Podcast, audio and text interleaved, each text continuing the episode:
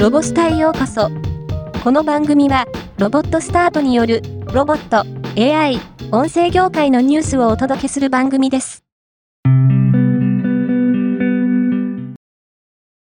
倉敷中央病院と NEC ソリューションイノベータは、共同研究により、定期健康診断の結果から、4年以内の生活習慣病の発症リスクを予測する AI モデルを開発したと発表しました。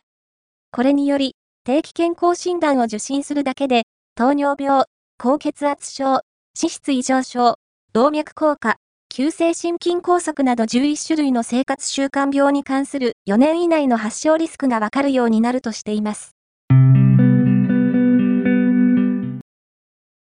NTT と魚 AI は、サステナブル社会の実現に向けて、小型で多様な AI 同士が協調するアーキテクチャの研究開発に関して協力することを定める連携協定を締結しました。多数の AI モデルがつながり、集合体として動作するアーキテクチャ AI コンステレーションの共同検討を開始し、複雑な社会課題の解決を目指すとしています。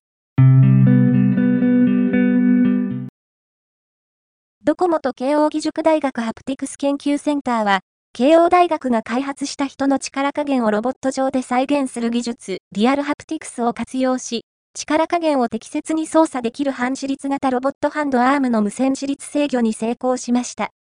このロボットは、物を掴んだ時の力加減から、物の材質を判別し、物に適した行動を自律的に選択することができます。5G と MEC を組み合わせた力触覚情報のリアルタイム分析は、日本初の取り組みとなります。今回のニュースは以上です。もっと詳しい情報を知りたい場合、ロボスタで検索してみてください。ではまたお会いしましょう。